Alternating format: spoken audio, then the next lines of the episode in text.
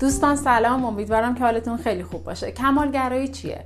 کمالگرایی باوریه که در اون من همیشه باید همه کارها رو بدون عیب و نقص و کامل انجام بدم.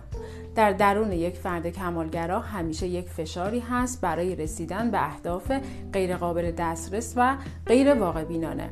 در روانشناسی ما سه دسته کمالگرایی داریم. یک کمالگرایی فرد مدار.